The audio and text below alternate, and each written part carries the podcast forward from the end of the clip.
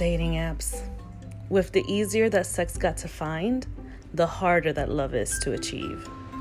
Nowadays, no one takes time to reflect on the fuckery that they've imposed onto others. No accountability is needed. Just unmatch, delete, unfollow, start fresh with someone new. You know, because you weren't the problem, they were. What type of fuckery is this? Dating is like what the actual fuck. so, grab your wine, sit back and chill. Let's talk about it.